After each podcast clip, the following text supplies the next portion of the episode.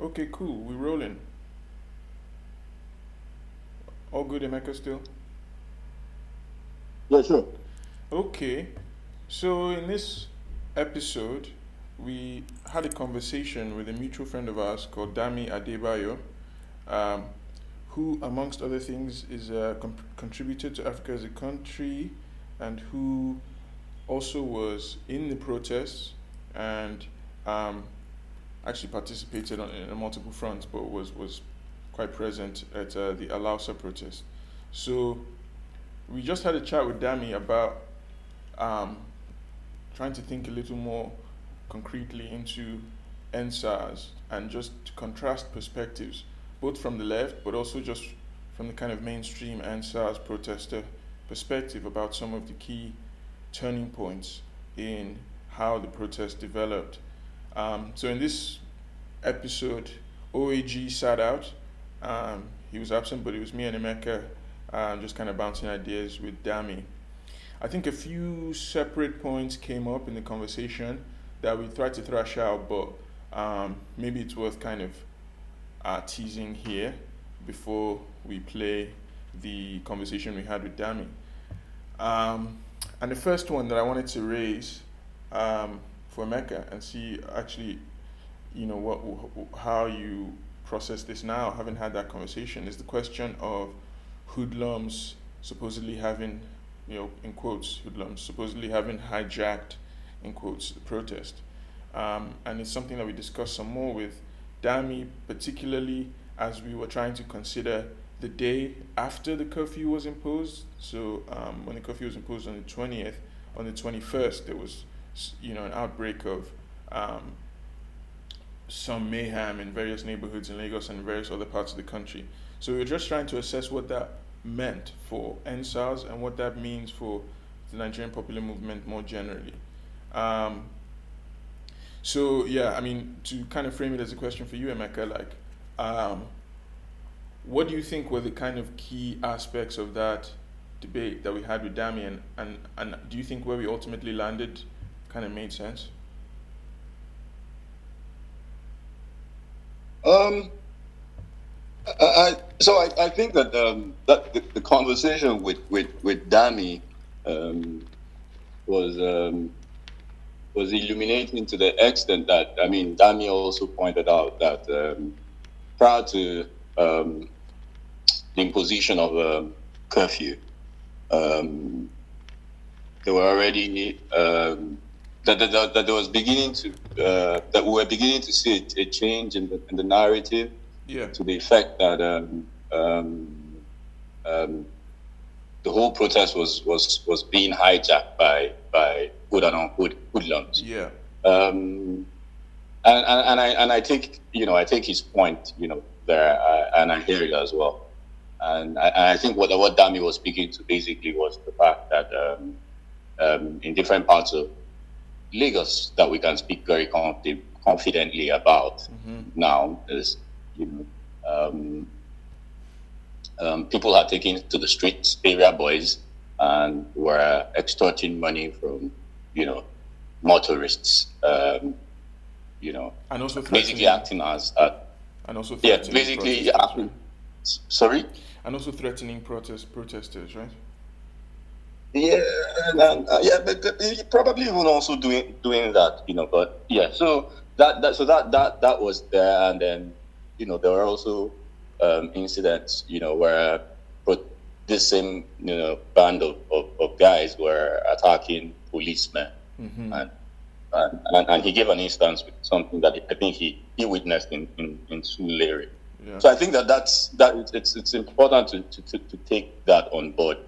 Um, Yeah. It's also important to um, differentiate that from the events of, of the 21st, you know, where where um, that had been sparked, you know, basically as a result of the fact that um, um, there had been an alleged, um, I don't even want to use massacre, but shootings at, at the Lekki toll gate, at the Lekki toll gate and at um, the secretariat in, in Alausa. So um, basically, um, what, what we witnessed, that whole massive out, outpouring of, of violence in terms of, of looting and, and burning police station. Perhaps, you know, in my own opinion, was a direct response to um, what had occurred at, at the toll gate the previous day. I guess that I'd, was I'd the, want to. that was the debate, right? Sorry to interrupt. The, the debate was Yeah. that well, was the looting, the uh, the arson, the destruction of the day after the curfew, um, or the day after the curfew was first imposed, was that spontaneous and in response to popu- I mean, uh, the out the sort of outburst of popular anger towards how the government had squashed the protest, or was it the same hoodlums in quotes that had hijacked the they were initially you know increasingly infiltrating or the protests that just remained there causing causing mayhem. And i mean i guess dami seemed to be leaning towards the latter that you know the sort of violence was picking up before and those same people probably just can continue to ca- carry it out when the protests were shut down. But we were Yeah, I mean, pushing Yeah, know, alternative perspective right Yeah, I agree that, that that was his original stand, but I think that at the end of the day, once we, we began to uh, yeah. um, dissect the issues, he, he came around to to the thinking that I mean it, that it's also important to um, differentiate between um, area boys who um, resorted to to extortion, um, extortionist methods and and um, attacking of policemen, you know, pre the Lekki incident. Um, that's important to dis- distinguish between that and, and you know the guys who took to the streets um, post the the Lekki incident. You know, um, and and that it, it was also important to to be. It's also important to to carefully uh, differentiate. You know, those those those two those two crowds, even they, though you know, it's, it's also possible that they um, intertwine, you know, somewhere. But that one was actually um, a response to um, the incident on the on, on at, at Lekki Tollgate on the twentieth, you know, and that that, that the other one was um, simply um, opportunism, basically, you know. It, it- Yeah. it, uh, you know, so so yeah, so I think I think that that would resolve that issue there. I think I think Yeah. we managed, you know. Okay. I mean, maybe a final point to make on that then is like, what does it mean for the left? How does the left assess the question or assess that phenomenon that, in fact, you know, after the Lekki massacre or, you know, the shootings, um, the day after, like all around the country, you know, and in the days after that, sort of poor people, dispossessed people of various sorts in various locations took to the streets, even despite the curfew, both to like um, liberate, in the term of some people on the left, uh, the COVID nineteen like food aid warehouses that were, you know, like had been hoarding food uh, allegedly in various parts of the country on one hand, and on the other hand, like also attacked symbols of authority, including the Oba's palace, including you know various kind of government uh, buildings, including the houses of, of, of, of politicians and notable business people. Like, what, what do you think the left should take out of that phenomenon, or what, what, what do we learn from that having happened? I guess to wrap up on the hoodlums question. And, and uh, okay, so um, in this regard, I, I think that the left needs to own its own failures, Okay. and, and it's it's it's it's going to be difficult to, to discuss, you know, what what what you know this this this um, phenomenon without without um, talking about you know just a bit. You know, I'm sure we might trash this out or have this conversation afterwards. You know, but Yeah. um, it's impossible to have that conversation without talking about the issue of leaderlessness. Um, Right.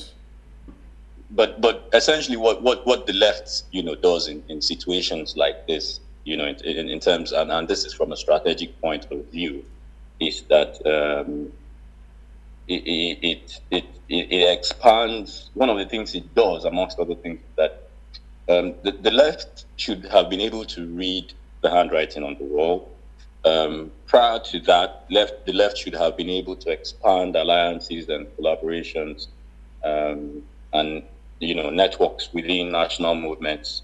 You know, for the case of popular democracy. So that's one of the things that that was lacking. So you, you found that there was a disconnect between um, the lumpen proletariat and and and then the middle class. You know, so so that um, at at some point it would seem as though um, the lumpen um, um, elements weren't part of part part of the, the, the, protest, or you know, to to put it more succinctly, that they weren't um, sympathetic towards towards the the, the, the protest. You know, and I mean that's how it would seem initially, and that's because you know the left hadn't you know had, had abdicated its its, its role in, in, in expanding alliances that you know that that were necessary. Right. So it's you kind know, of missed, um, missed opportunity, maybe like given given how much popular feeling it turned out to be, and given how kind of politically astute ordinary people were, and sort of bold ordinary people were, even on the day after curfews were declared. Perhaps the left missed an opportunity to broaden its base, right? And to kind of yes, reach, reach, reach into those into those communities that you know might not necessarily have Twitter handles or whatever, but uh, definitely have a clear idea of hierarchy and of um, you know who exactly represents an opposition to their own interests, right? Yeah, I mean, uh, uh, uh, yes, and, and this this ties into the larger framing of of, of, of this conversation. Mm. You know, what has what what has the left been doing? You know, in all the time. Um, I mean, between between general bourgeoisie elections, you know, part of the work that the left does, and that's why they really don't care about what what they call the bourgeoisie elections, is that it, it, it's predominantly the work of sensitization. I mean, you know, expanding popular democratic and socialist education amongst the toiling and working class people, you know, across across board. And I'm talking about middle class and and, and even the lumpen. So if, if that work had been done prior to now, um, we would have reduced the cost of that. This would, you know, in turn would have reduced the cost of or reduced the cost of, of, of, the violence that that had erupted. I mean, so in that regard, I, I think that the blame the blame should go to the the left, and that the left needs to own up own up own up to it. Right. I mean, I, have heard you know um, a, certain leftist a member of a certain leftist um, tendency say that um, if the protests would had continued, that there, that there would have been um, a fallout between you know um, the classes that made up you know the bulk of, of protest. Now, if, if so, if, if so, that that seemed to me as an afterthought, you know, uh, as opposed to really hands-on thinking. While while while so if, if this had been pointed out, you know, pretty much early on in the protest, you know, the job of the left would have been to to see to it that that didn't, you know, from a strategic point of view, that that didn't didn't happen. Uh, and, and that way they would have probably also managed to own um, not well take ownership of, of, of, directing the energies of, of, protesters you know. And i think that's you know where I can leave it for now. Okay. So maybe we just leave it there and then go on to the conversation with dami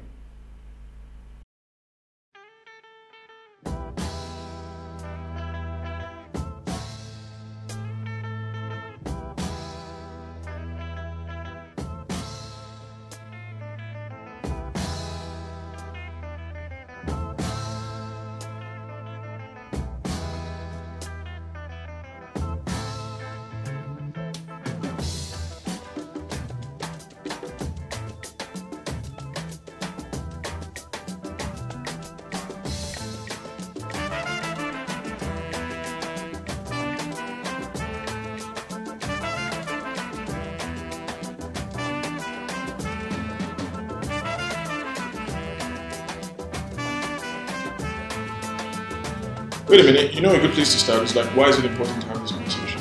Like, what? You know, maybe that's a good place to start. Yeah. Like, what, what is there about EndSARS that hasn't already been thrashed out that we feel is necessary to thrash out here?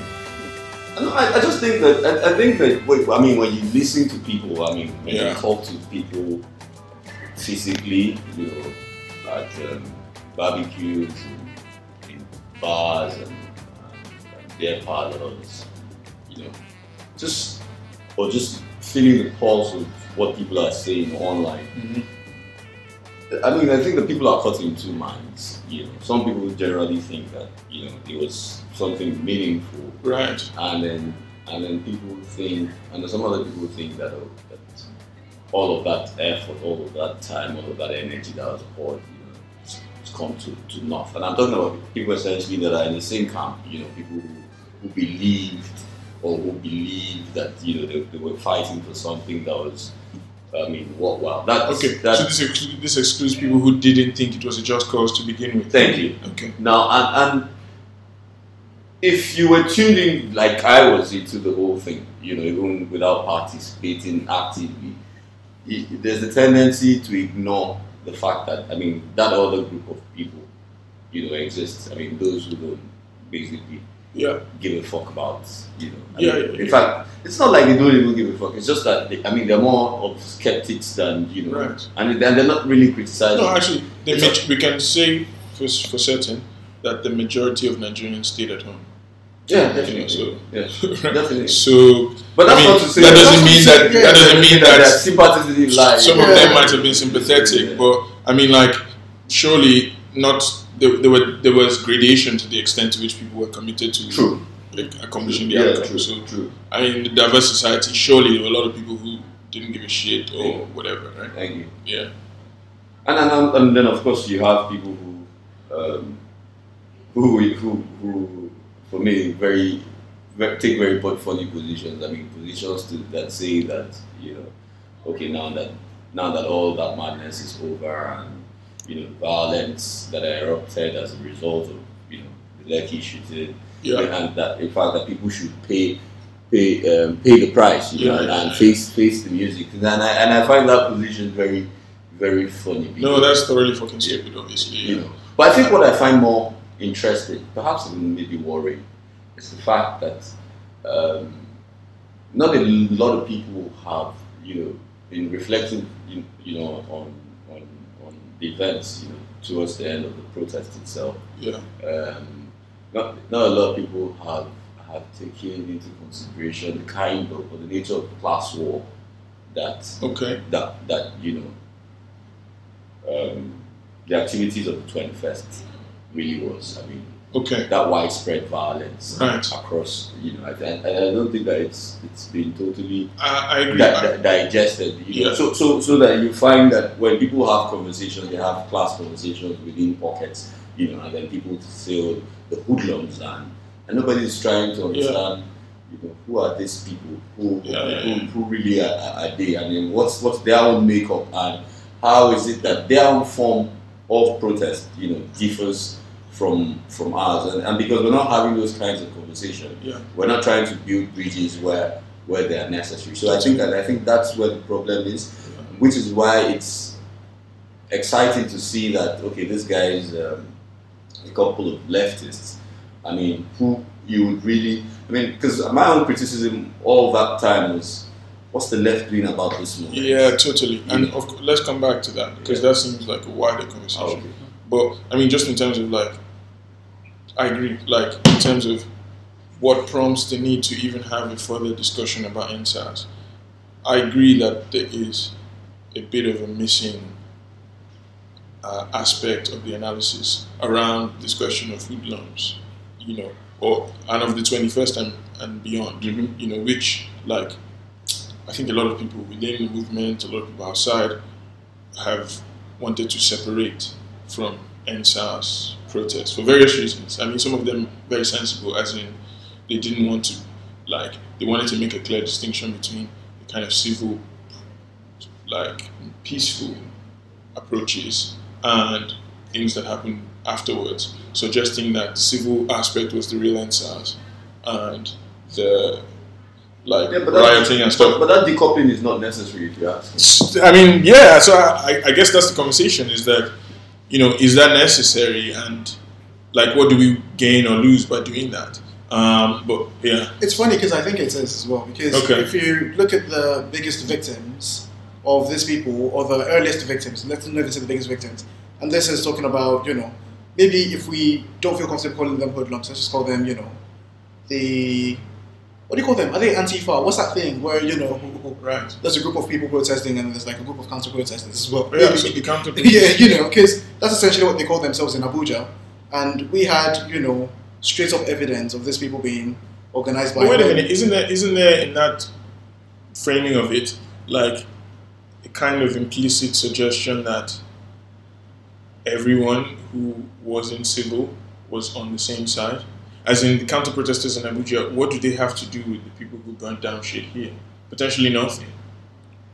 Again, I mean, Like- if we, well, if we do agree that you know that the that Nigerian political elite has always weaponized these groups of people against causes or people that they don't like as well, whether you know in any part of the country, you know, then we could we could argue, we could reasonably argue that you know what the counter protesters in Abuja have in common with the counter protesters in Lagos and those that even ran amok as well, is the fact that they might not see just cause in the cause you're fighting for, they might not see just cause against it as well.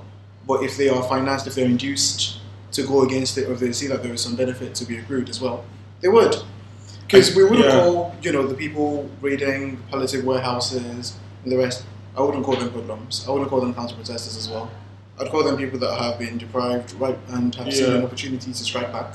And they have rightfully taken it as well. Yeah, I mean, I guess I'm just hesitant to conclude that everyone who's responded Yeah. like non in a non-civil manner was bought off or like is being weaponized by politicians. Like or I, also, yeah, like I guess, you know, part of what I what I hear what Emeka is saying, and part of what I think is prompting this desire to talk some more about this is a recognition that there are forms of like um, there are forms of resisting power in Nigeria, like expressed by people who've been disenfranchised, that won't look very pretty. That it's you know that itself is like and that's still okay. So the question of whether or not it's okay is another one, Mhm. you know. Like, But it's also possible for that to have been part of the entire that's the point, and or and and that you know some of the responses to like the fact that the fact that um, the Lekki toll gate was burned, for instance. Mhm. Like, I don't. I think it's unfair to say that that's politicians weaponizing anything, and I think it's also unfair to dismiss that as simply like hoodlums. You know, it's just kind of taking advantage of chaos to carry out criminality. I think it's also people expressing. protest. Yeah, well, I mean, it's people expressing di- disagreement. It's people expressing like Yeah. disagreement.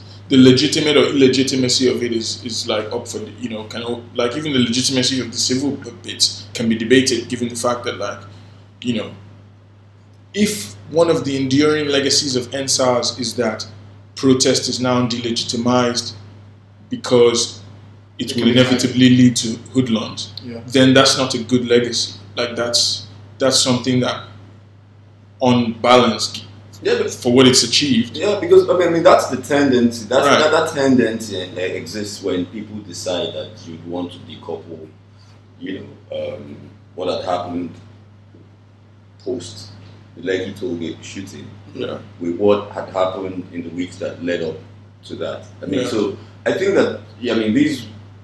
We Yeah. can we can we can deal with complex issues. We just need to take our time Yeah, yeah, you know. I mean, and, and it's only taking our time that we really can ad, ad, ad, ad- arrive at something that it's meaningful, something that's actually actionable. Mhm. I mean, I don't know that I want to call people who were allegedly sponsored by the state or by politicians to attack, you know, peaceful protesters, protesters in any in, in any sense that that that links them to EndSARS. I mean, Yeah, I- sure. I think that they were um, set loose so that I mean, we can agree on that. Yeah, I think we can agree yeah. that there were people Yeah. who were paid to Yeah, attack EndSARS it- protesters. Yes, so, Sure. but, but, but where I'm really concerned about is this whole fact that when people start to, to distance themselves um, and, and make those kinds of class distinctions between um, and, and, and it's, it's, it's a very complex um, situation because not even so that they really can't we can't even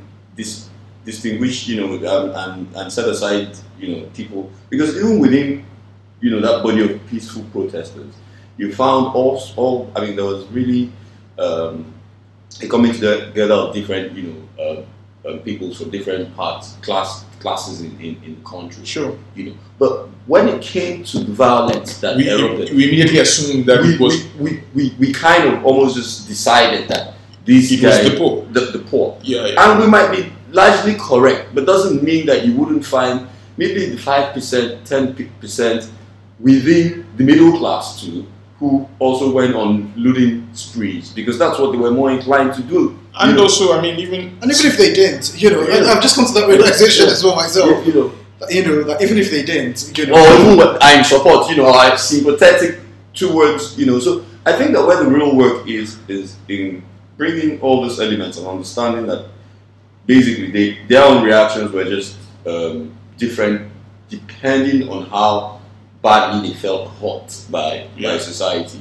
And it then behoves those of us who think that um, this, this, and then this is something that Edwin Martin for instance, um, yeah, perhaps have some. What's the cost of of what he considers a victory for the people, you know, for the masses? I mean, at what cost did it come? I think that's what we want to really channel. I mean, I think Yeah. it's, it's it's important that some of us channel our energies into into thinking about. So, if we think that this was a victory, and I think it was a victory, regardless. I mean, part of why I think it's a victory is that we find that this has galvanized in, in one way or another the Nigerian left, you know, which for me, yeah, I keep saying has been a bit docile, you know, for many years now.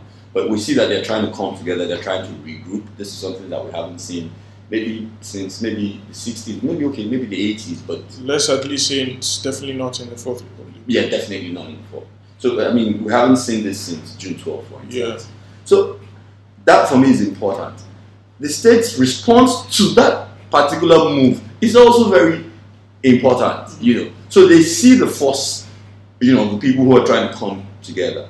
And they realize that while it was very easy to mobilize, you know, the EndSARS protests using technology, there's probably an organizational failure which the left will then see ways in which it can address. And I think that's why it's essential that they come. Because right now, we're at the point where everybody is kind of immobile, you know, Mhm. people don't really know where next to go and how, how these things should, should work out. But it should really work out with sensitizing those people who you claim hijacked the, the protest Yeah. by, by going very violent. But you also forget that they were partly reacting to the shootings That's the in- thing. in So Lekki, and, and it didn't just happen in Lagos. It was widespread.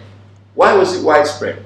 You know, Yeah. So I mean, there there are few questions in there, right? Um, including like, why did it spread beyond Lagos? Why did it happen? Things like that. But I think, I mean, the sort of foundation, one key point that we're slightly debating here is the question of like, um, were the hoodlums? Can we say that the hoodlums were part of the protest? Is it is it kind of inappropriate to to draw a distinction between like the EndSARS as the kind of civil music friendly. yeah, protest, and what happened afterwards. Like because, yeah, frankly, that distinction seems a bit unfair. Even though I understand why strategically Yeah. members of the movement have been trying to not get tarred with the brush of being arsonists or whatever. But at the same time, like, I think the way in which that's art- being articulated in certain respects, like, risks drawing this class distinction and like legitimizing like what middle class people consider to be appropriate forms of responding to state violence. And what people who deal with state violence on a more ubiquitous level consider to be like you know um, a form of responding to it particularly after the state has cracked down on the first form you know the more kind of civil form.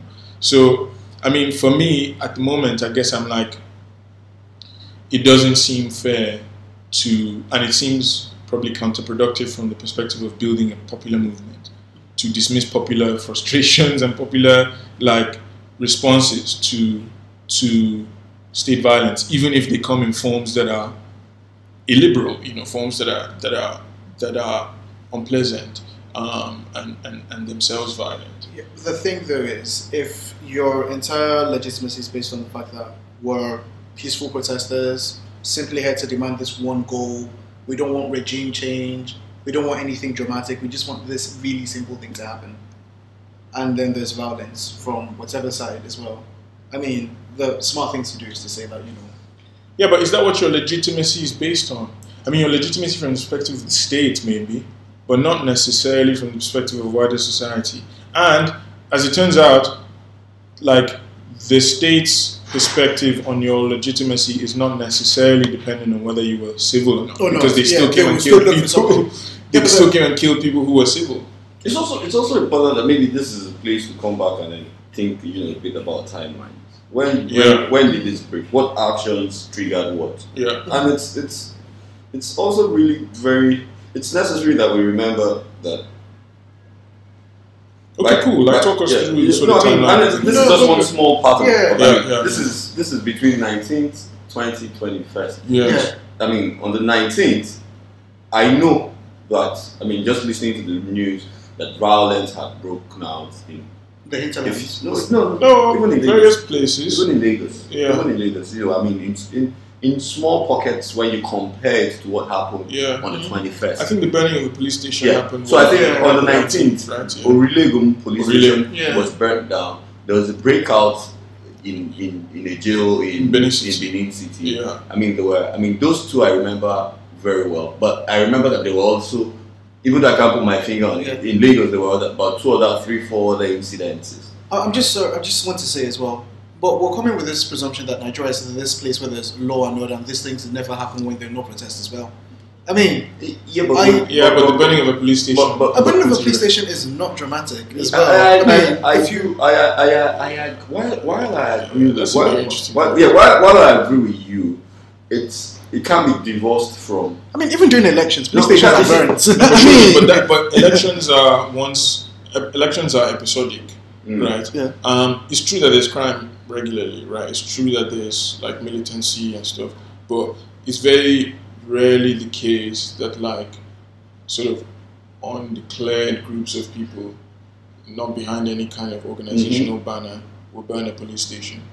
Like that, honestly, that doesn't happen every day. Like checking, you know, just sort of checking the sort of security stats as I had to do for work yeah, like you won't see a police station get burned very regularly. Mhm.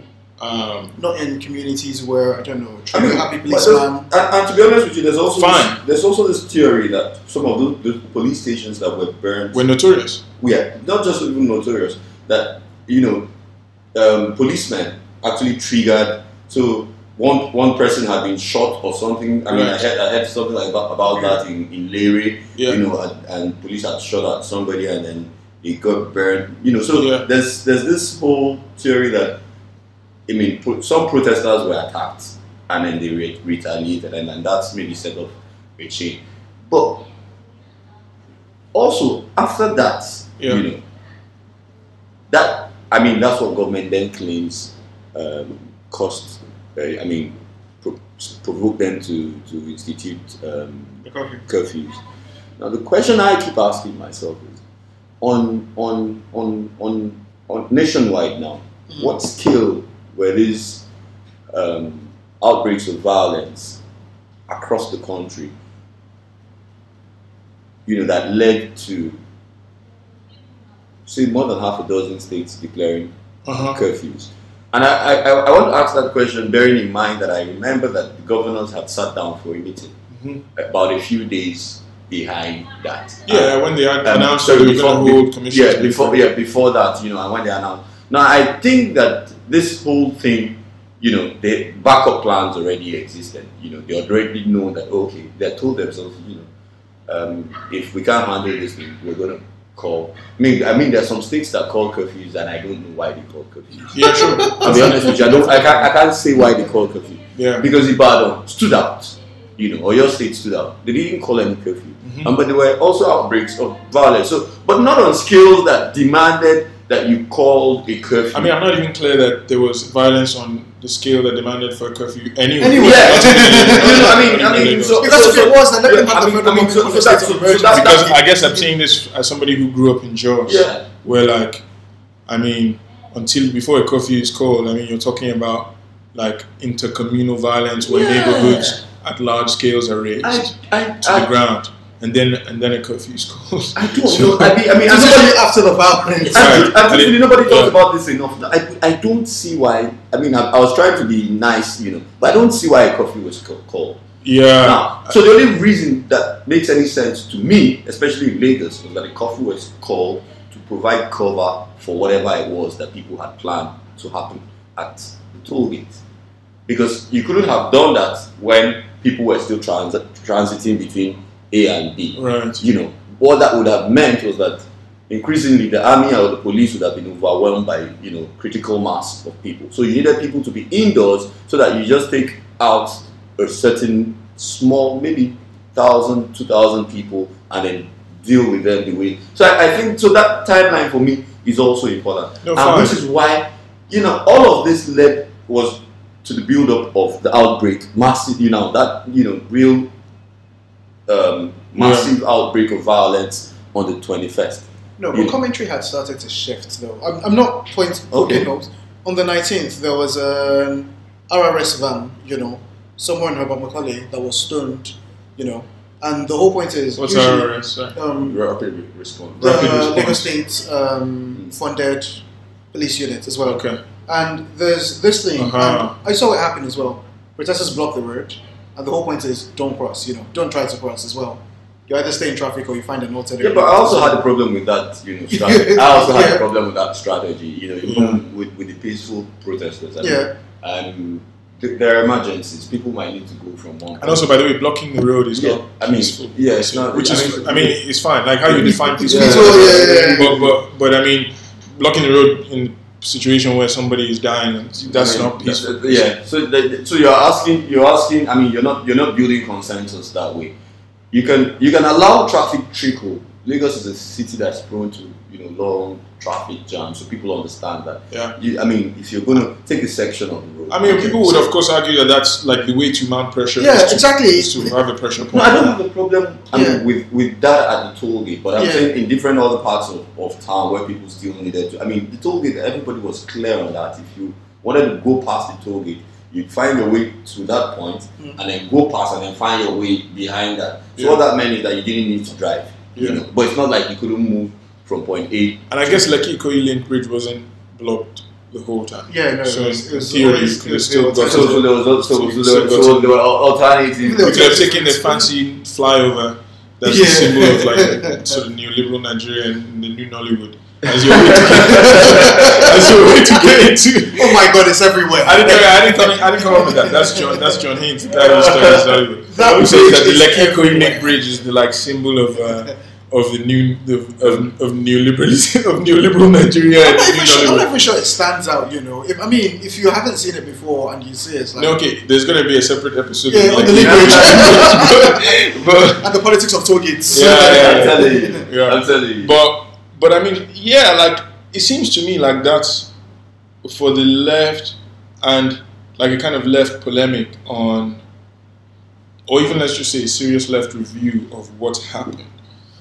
has to take into account this question of hoodlums hijacking, and I think there's a lot of trash that's baked into that cake, as it were, um, because like first of all, of course, this sort of terminology of hoodlums, blah blah blah, is problematic, definitely. Definitely. But I mean, beyond that, I think this as- the sort of layers of assumptions about like what happened, you know, afterwards, um, and de- there were definitely clear signs of, as you said, like politicians paying off people to go and brutalize or whatever protesters.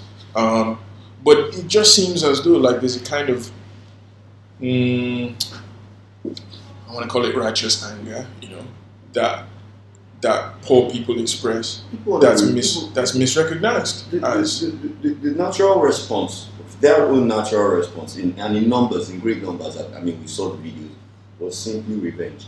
Right. And, and and even though I I agree, I mean that it's it's wrong, you know. Yeah. But I understand where it's coming from. I mean, I can't claim not to understand why people would go and go out after people who they presume are rich. They are oppressors, basically. Right. And, and it's not just any rich person.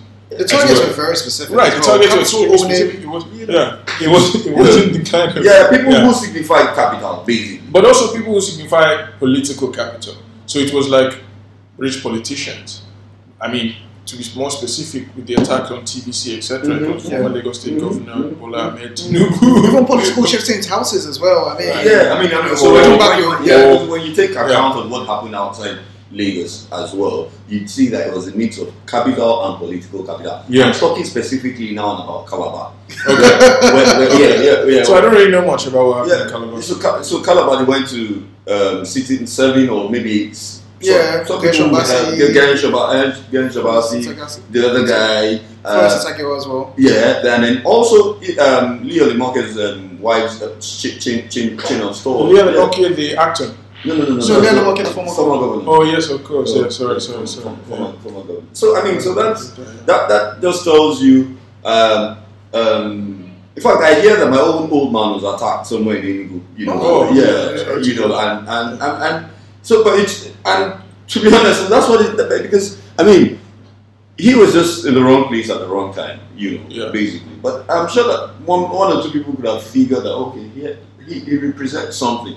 You know, that is that that that has to do with power. Right. And, and then yeah, so On they a try. more humorous note as well, you also had, you know, private business owners putting up signs saying, you know, this hotel does not belong to, you know, Yeah, yeah, yeah. to your to your least favorite politician. It is yeah. hundred percent, and it's funny that you know this is the time that they choose to come up with No, but this as well. I mean, it does illustrate that the targets were things that were associated with politicians. people in government currently or people who had been in government before. And so it that's- was like literally political targets. And let's also So, so how can you then dismiss that action as as not protest. yeah, or, or as or as somehow a political Yes. and like you know you can call it illegitimate perhaps how and we can you- debate that. Why don't question, I want to ask, the question I want to ask is, I mean, Yeah. in, the, in the weeks that led to, you know, the, the mayhem, you know, Yeah, that, you know, that everybody knows when it happened anyway. But where, where did big capital stand in relation Right. to, Yeah. to, end- to end SARS protests? Well, but wait a minute. Like, okay, so the the a lot of the politicians, I mean, Tinubu himself, like sort of one of the chief architects of for the pol- politics, former Lagos State governor. You know, somebody who's APC chieftain, somebody who's like a lot of assets or whatever were targeted in, allegedly um, in- afterwards, right? Mhm. He had come out and tweeted like in the week leading up to like he the massacre. day. Was it day? I the mean, day. I- It was the 19th. Right. Yeah. It was the 19th. day before But- saying like, oh, okay, EndSARS, this is like obviously we all recognize this is a problem. But it's time to go now. Yeah, Okay. give the Because- government a chance yeah, because to on the respond, right? Because on the 19th, Mm. 19th was the climax. It was the climax of all of. So Lagos was brought to a standstill. Mhm. I think that there were more. So there, was an didn't go to increased, work, there, were, there, were, there was an increased number of people on the streets on the 19th. So it was more like EndSARS protests had now begun to gather serious momentum. And they shut down schools, I think. Mm-hmm. Uh, yeah, yeah. I was out on the 19th as well. Yeah, I and mean- Alausa was pretty. yeah, I mean, Yeah. I remember because that's that was my birthday, you know. So I, I remember, yeah. So I remember that it was massive. I was Yeah. watching a part of it happen live, and then I was listening to you know media updates, and I, and I could see that Lagos had shut down. Yeah. And don't forget that he didn't release that. That speech was a press release. It didn't come out in the morning. It came out at night. That's true. The night of the 19th. Yeah. Right. And then the next morning, No, but the I mean, governor, the governor, the, well, by midday, the guy, the governor calls the curfew. In fact, I, I joked about it and I said to Tinubu backs at night and in, and in the morning. Um, nice. Yeah. So, but the Some thing is, jumps. But I mean, okay, but the point where I was Yeah. responding to is your question, like where was big capital doing? Yeah. or I, I guess, okay, I don't know if we should be calling politicians big capital per se, but anyway, no, you're where, talking where, about was- politicians, if you're you're, talking about businesses. Yeah. Ah, These okay, but businesses came out like Sterling Bank or whatever, like various banks were like hashtag EndSARS. No. I mean, it was no, like lots. I mean, in my Instagram, I was seeing all sorts of like commercial people, and in fact, you remember that at a certain stage, like when the movement was still fairly early on, a lot of people were like shaming brands for ah, why have you been silent? Or Beyonce, why have you been silent, etc. Yeah. So like a lot of sort of brands came out and were like, I don't know. Oh. I don't. So I don't know when you say brands. I don't. I'm like, I didn't say Unilever. No, And I, mean, I, I, I don't. I don't recall. What I recall that happened. no, but okay. They were I, I'm also saying this because I don't necessarily think brands coming out being like hashtag EndSARS Is the way to go, meaningful yeah. or is the way to pursue politics. No, no, but I'm just suggesting that, like, I- I- at least on a surface level, Mm-hmm. like a lot of people, both within political, the sort of political class, to use a term I hate, and like, and and sort of business circles, um, were tweet were like coming out broadly in support of like, oh yeah, we should end SARS, you know, they're violent. I mean, Right. uh, uh, so, so what I remember, I mean, and I, of course, I, I didn't. I mean, I didn't take in everything, but you know, I, Yeah. I, but what I remember was that at some point, First Bank was called out Right. for blocking accounts or or something, Mhm. something, something of the sort. Yeah. And then they came out with a press release saying that that, that wasn't the case. You know that they were more, but they didn't. They didn't ever use EndSARS. They, they Okay, just maybe not first bank, but like Yeah. So- I saw Yeah, the, Sterling the cop out that I kept saying was end police brutality. And Yeah. I, and, I, and I, I'm going to call it a cop out as well. Yeah, you know, because it's a very, you know, so for me, for me, but for me, Yeah. I just wanted to know Yeah. where. So when I even say big capital, I'm not even specific about brands. I wanted to know where people like Tony Elumelu stood.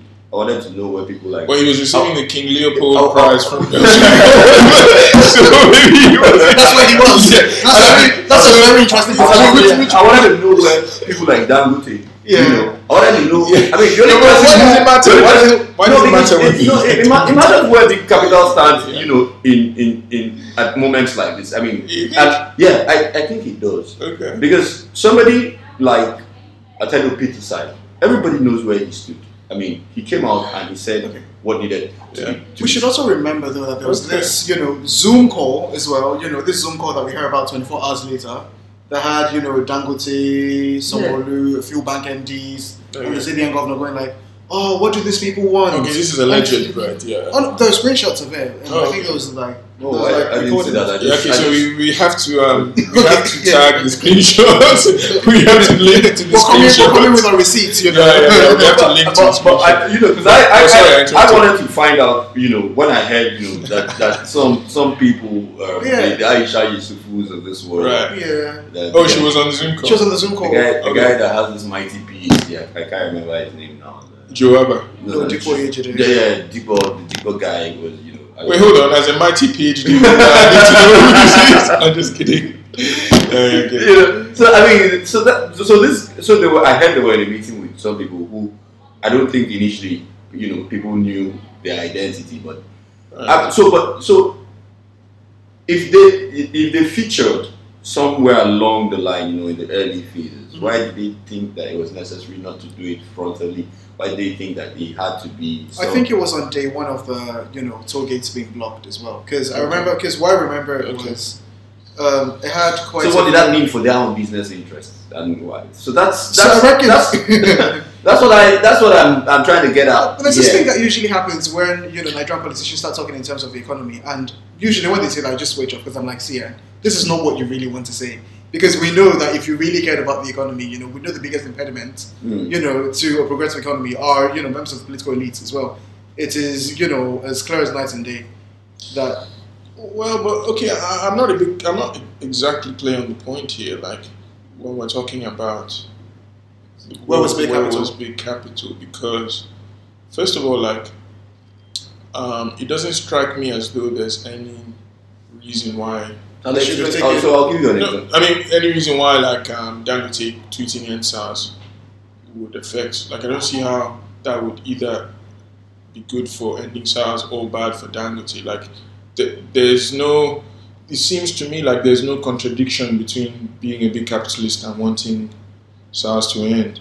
So like, and and, and, and at the same time, I don't necessarily think that that would have guaranteed that the government would have responded So- better. so- so- so- what does that tell us Yeah, about? so, so let me so, so let me so let me say this real quick, right? I don't know anywhere else. I don't know how police is funded in um, the U.S., for instance. All right. our taxpayer money, Yeah, guess. but I but, but I know that in the UK, a lot of what the police gets comes from the private sector.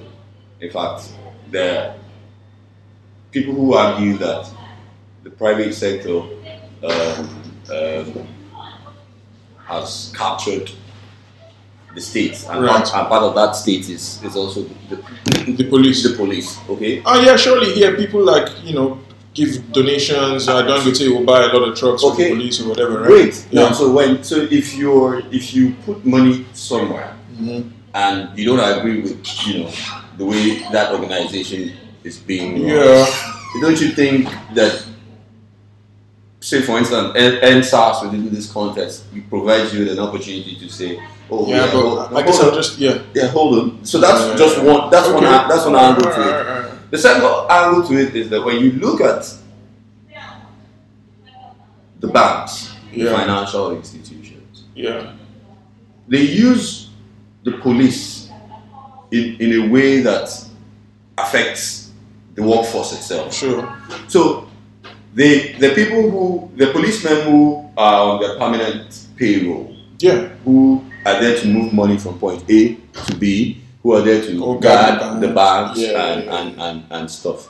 Now, the net effect of that is that there's a shortfall in the number of police that, you know, um, are free to, to actually carry out the job. Yeah, I think it's of- like forty percent of- of, of- of, Nigerian yeah, of are doing- policing. are doing So, VIP so there's so I think that financial institutions owed us at that point in time um, the obligation of okay, this is where perhaps our own activities, you know, have proved to be detrimental to because EndSARS sometimes people I, I mean I, I hear this EndSARS is EndSARS, but I think that some of these issues are bigger. You know, So, but- especially when you yeah, start I when, guess you, when, when you start talking about you know but, police but, funding. but, but okay, so this is where I think we should draw a bit of a distinction between, mm, like, I think what we're trying to understand is like what happened and where are the like important things that kind of were determined how NSAR shape, has shaped out. I think it's important to distinguish that from like what do we want to have happened or you know what would have happened in the sort of ideal world or you know what I mean like No, no, I'm just, So, okay. I'm just, I'm not, I'm not. So I'm not flogging that issue. Yeah. I'm just surprised that um, they didn't really take any stand. you Yeah, know. I mean, I mean, it, it's for me, it's just shocking, you know, because Yeah, I mean, I'm a bit less shocked. I'm a bit less shocked because, like, um, I just, it's not classically the role of big capital to intervene in political questions, and the intervention is not necessarily pro people generally. So, I mean, that they, that they, I mean, I think in this age of kind of hashtag activism, a lot of businesses, and I saw some, will do the bare minimum of doing the tweet. But I don't necessarily think that's helpful. And like when it's absent, I don't necessarily also think that's surprising or or like worrisome because like you, I- we, we all know that their main task is to try to like But- expand their Yeah, but, but I think, but I think that I think that the way the police force is set up and the way it's run benefits big big capital. yeah. And, and I don't see that they have any vested interest in seeing things done differently. yeah, yeah, yeah, yeah. Um, DVIPs in Nigeria have truckloads of es- police escorts. you Yeah. know. Um, big oil companies have truckloads of police, and then we and we have and we have a pro- police that is not. See, you can't choose to be paying. If if we had a police force, you wouldn't need all that security. Or indeed a police service. Yeah, Well- you wouldn't need all. So you wouldn't. So you, you know that there's a rot in the system. You take care of your own, and then the rest of us can go to hell. No, it's true. I mean, I think that You is know. a fundamental point here that, that, irrespective of the conversation about big capital, is important to highlight, which is that policing is very unequally distributed in Nigeria. Like, you know, a lot of people can afford because people who have money police, can, so yeah, they can, buy buy it. police. Yeah. I mean, and so they have like police convoys escorting them, like private business And people. they know that the police force works for them as well. Right, and, and literally the police force is working for them, as in on their payroll. So, I mean, yeah, that's like, you know, that might exist in other places, but it's very, very like stark here. Um, but to Dami's point, like you know, some and to your point as well, to some extent, like these kinds of fundamental questionings of the running of the police, for a lot of people out there, was not the point. For them, it was more so just about ending SARS, which, by the way, is not even really ended. You know, even now. So it, it takes us back to the larger conversation about like Yeah, because, what, because, what, what has been accomplished Yeah, and like because- what has what has happened. because it wasn't it wasn't really about ending SARS in, in, in that sense. It was more about accountability. And you know, and so if you're saying that you need a police force that's accountable, we're saying that if a SARS operative kills or extorts somebody, there should be some mechanism for correcting it. Mhm. You know. So Yeah. I mean, so we, we so we wanted that. And, and Well, I mean, I think a lot of people were also and- and like, so yeah. Let me, let me learn. Okay, okay. That mechanism that we needed was one that would be set in place, and it didn't matter whose son I was or where I came from or whose what, what background I came from. Don't forget that people like um, Segalink, um, what, whatever, uh, what's his name, Awosanya, Yeah, yeah, yeah. yeah, you absolutely. yeah. um, Shegun, had, I mean, they felt slighted because they had been in, in, according to them, the struggle for a number of years before now, and the way that they, they operated or people like him operated was to go about uh, making calls, you know, and and, and, and so and that's not Yeah, how, and that's not how we sitting on yeah, so, panels so that's and not how we, yeah, that's not what we to- wanted for the to do reform. Yeah, I mean, so the guy who was released today, the Arams guy, um, Aram if if if there wasn't really attention focused on him and then people were citing and then you know there was some who knows because that's how people go you know No, totally. I mean, so, You know, so I buy your point that there were so many levels to the frustration people were expressing. Yeah. But how it ended up being articulated was EndSARS. And I think that's no accident because no there were a lot of- there's- I, I- I don't so, so Uh, my I'm maybe, going, no, where- maybe where- what I'm trying to say is that it wasn't even articulated No, but it was. I mean, people. There was like a. There were five for five demands that were pushed as the demands for the movie. Whether or not they were the legitimate demands of everybody Yeah. is another question. but I've said this But- to you, I also said this Yeah. to you before now No. if, if if we're going to stick on the logic of NSAS Mhm. really Mhm. which is a unit within Exactly. the Nigerian po- police. Mhm. All right. Nobody's going to say that that unit still exists. Yeah, but okay. So no, the, the key question there is not so much like what, what I'm trying So I to think say. the demands, No, but the people Yeah. can say, no, but people can still say that it does exist as well.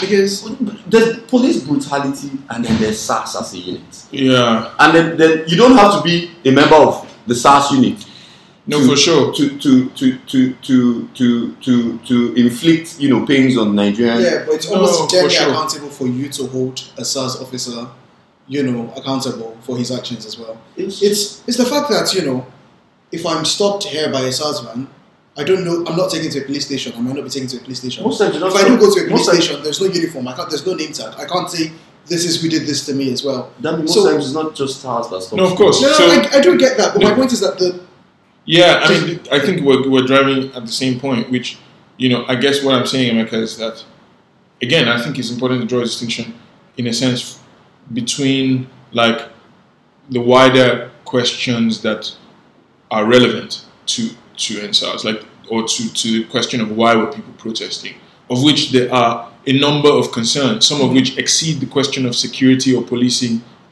entirely. As in, you know, this is a post-COVID like recession protest. You know, so clearly there are, and, and any single protest has remote causes that, you know, to take us like we don't even really were, were unable to fully understand at the present moment. So, I mean, to say that there was more on the table than just SARS, that's obvious. Obviously, there's there's always a lot more like that's that's propelling thousands of people into the street than whatever immediate slogan that that movement adopts. So, so you know, we agree there. But I guess what I'm saying is that, you know, what I was trying to articulate is that what ended up taking, what ended up being adopted as the slogan, what ended up becoming the central focus for a lot of the protesters was the SARS unit. And why they didn't leave the street even when SARS was supposedly disbanded is because they didn't believe it was fundamentally changed, right?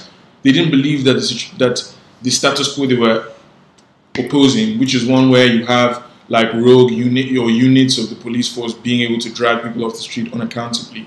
You know, to touch on your point about accountability, people didn't believe that that was and people don't believe, Believe for good reason well. that that that has been resolved. So I mean, again, there's I, I agree a wider host of issues that feed Nigerian frustration and that led to this amount of mobilization. But the ones that got articulated the most forcefully were the ones that targeted SARS, for better or worse, right? Because it may be that the focus on SARS, it may be that what you're saying is that the focus on SARS by a lot of folks was problematic or has weaknesses because it doesn't necessarily address. I think I think that I think I think that I think that Yeah. the fact that it became necessary to expand, you know, I mean, because when you say EndSARS, for me, sometimes, um, most times, when in, in situations like like this, you know, when people are protesting, whether you know, Yeah, whether just by um, ranting and is that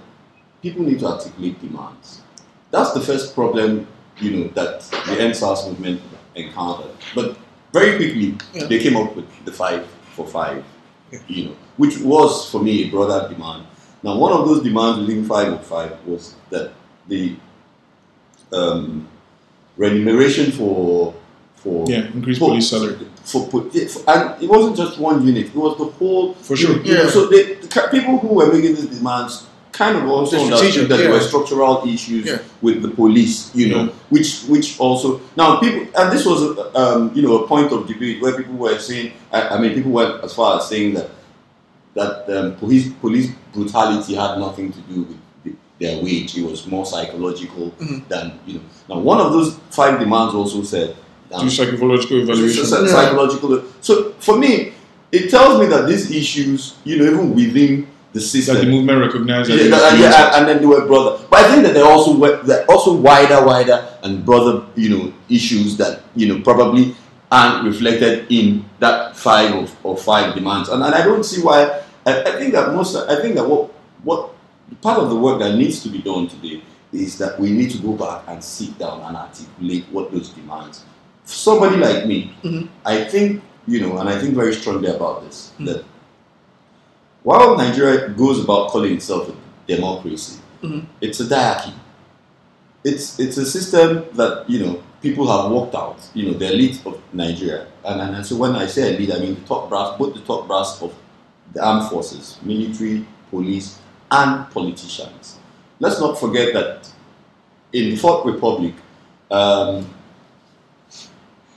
we've been ruled by two former military yeah, heads heads heads of state. Mhm. In fact, one other president that doesn't fall into that category was the younger brother of another um, really top ranking Military head of state. and, and it was almost so he became yeah. president almost like a compensation for the fact that you know at the time when he was in jail with Obasanjo, Mhm. you know he, he didn't make it out of jail Yeah. alive. So if he if he was alive, we would have had him. No, yeah, You know, so so let's not forget that even the 1999 Constitution. So the issues that we should bring that need to be brought to the table. Sure. Even the 1999 Constitution is not a we the people constitution. It's a constitution that was forced on us by, you know, the military. It's a constitution that reinforces the, you know, it's, it's, it's almost like a militarized constitution where you, even though you have certain freedoms, Yeah. but you could see, you, and, and we can see now how the state is trying to clamp down on, on, um, on. So even if it means going all the way back to how the Nigerian police force was formed, we need to go Okay, but how does this relate to EndSARS? Like, who's the we? Who's the we? I'm just, I'm just saying. I'm, when I mean we, I'm talking about people who think about these things. People who, yeah, people who are going because we're looking for solutions now. Yeah. You know, and then we're looking for how do how do we sustain the momentum and don't let it fizzle away. You know, so the real issues we need to start to flesh out now. It's no longer a situation of where um, we're having lots and lots of physical energy in spaces, and you know, and that's just fueling this. We need to start to you know pick the issues and then pick them apart and put them really on the table so that everybody knows that okay, these are some of the more important germane issues that need to be sorted out. We, we can't have a police state and think that we have a democracy. Yeah, so so here's the thing, um, and I, it's just the point with articulating demands as well. You know, I used to enjoy. This is very funny, but I used to enjoy reading like Mend, movie from Special of Nigeria. Mhm. The press statements. I used to Yeah. enjoy Mm. it was very clear. Yes. It was you know it was dash dash dash dash dash and if you do not do this, we will dash, dash, dash, dash, dash as well. Yeah. But the thing is, they haven't been treated any better. than, you know, the issues aren't being treated necessarily better. They probably That, you know, Well, I mean, I guess Again- yeah. The, if your point is that like it's not the most articulate social movements that get their way, Yes, I think know. that's best illustrated by the military. Like the guys who have ruled us have not been the most articulate guys. Yeah. So I mean, I think, I think you know to your your point even suggests that, but. I feel we're straying a bit from like the more fundamental questions we're trying to address. Okay. If if if, if you ask it again, maybe we'll get it this time. So well, no, no, no, no. no, what I mean, you know, that no, yeah, who knows what we're trying to do. what I'm really saying is like, I mean, what so what you know, what we're trying to do in a sense is like talk a bit about what feels missing from a left standpoint from the conversations around EndSARS. Okay, and some of it has been, you know, what we've kind of covered is like, you know, the class composition of the movement and, you know, the sort of issue with dismissing non-civil forms of responses to violence as illegitimate or, you know, not related to EndSARS. I think we moved into a broader question now about like Yeah. kind of the state, society, and the market and EndSARS. Um, but, but, but, I mean, um, how do you think, you know, because you're, you're raising a lot of these points, in Emeka, like, how do you think, where's the left in all of this, basically? Um, and Where yeah, should they be? where should they be? Exactly.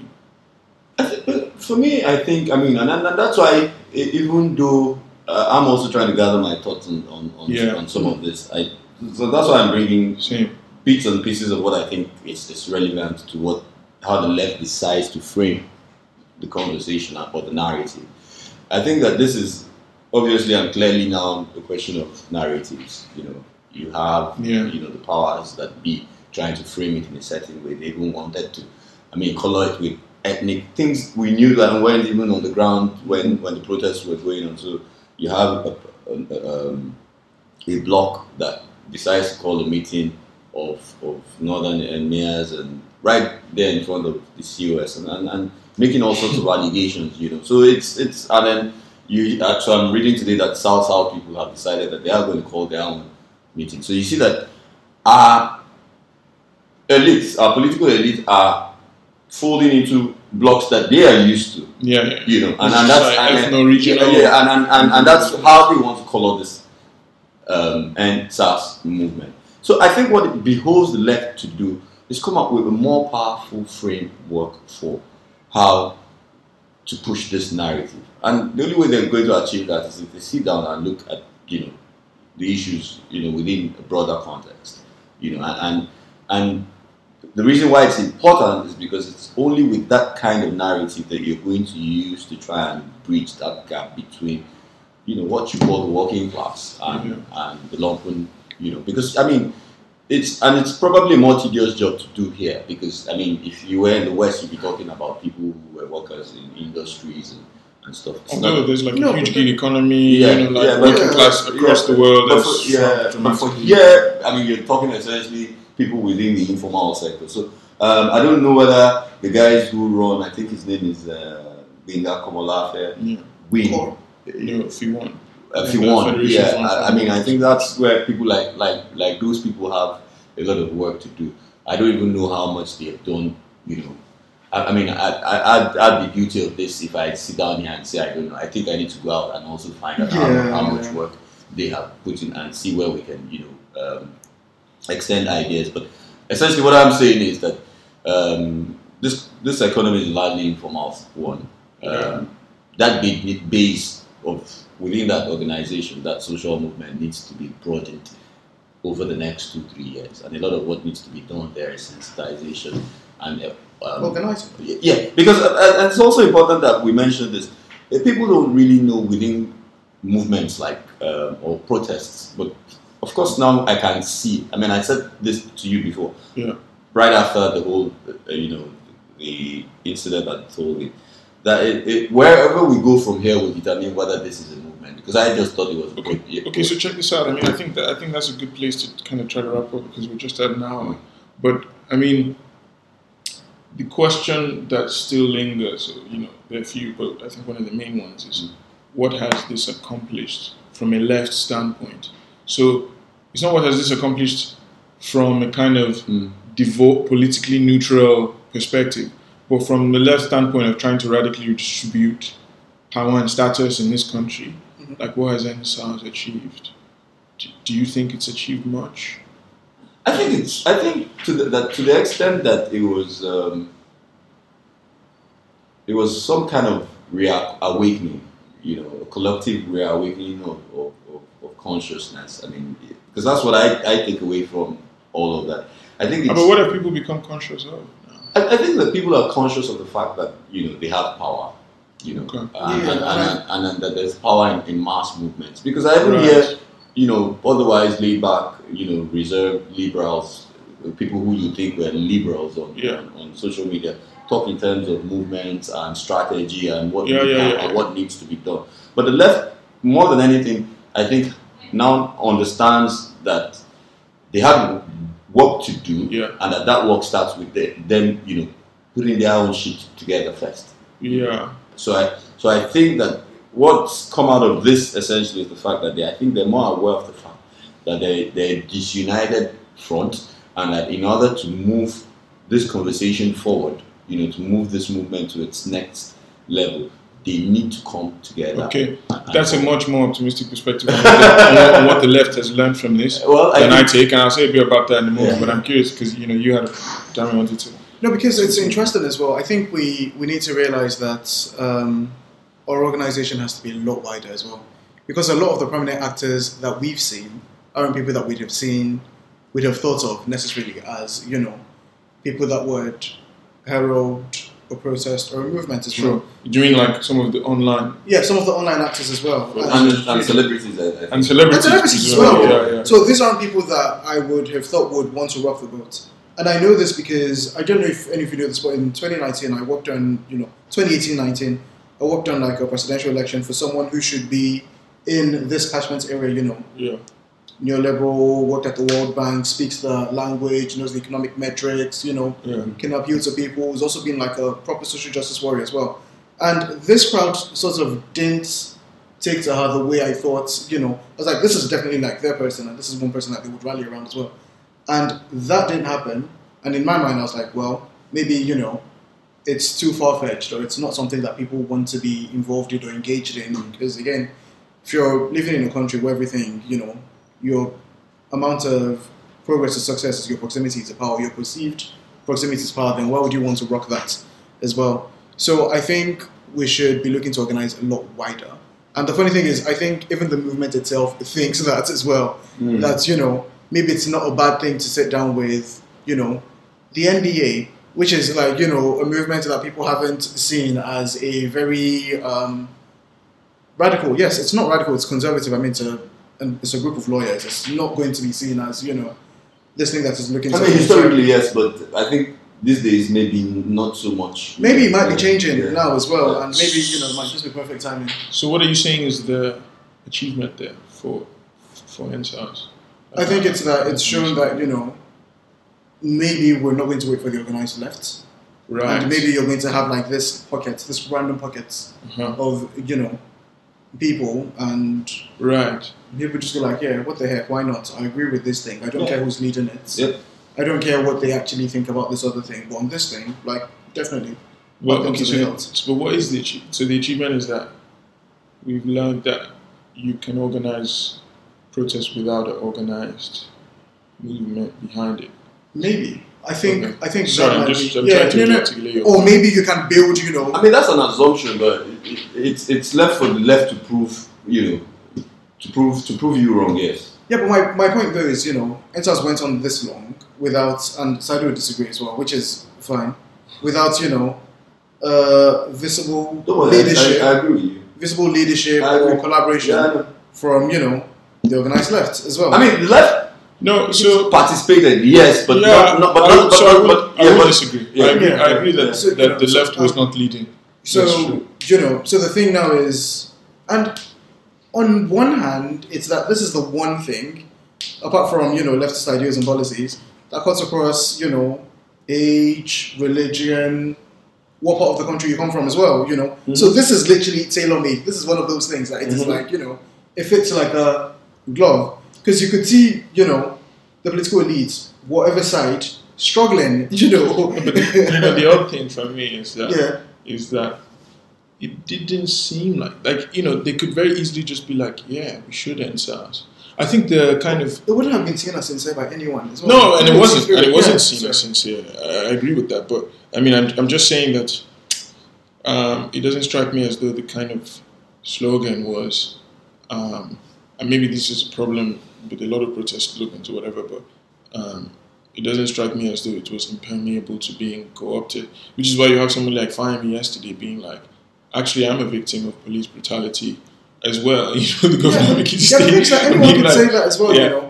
Because I mean, the deputy governor, one of the first things he says when he comes out, you know, before he was actually like scared off by you know working class boys from Agege, Mm. was the fact that you know he too is like you know it's like he too has seen this, you know, Yeah. in person, and then his next line is, but some people are saying defund the police, we're like, uh, like how out of touch do you have to be, Yeah. you know, to come out to say these things? Yeah. I think it's like a reasonable, you know, response to um, popular agitation as well. Yeah. But I think Okay. that lesson is yes.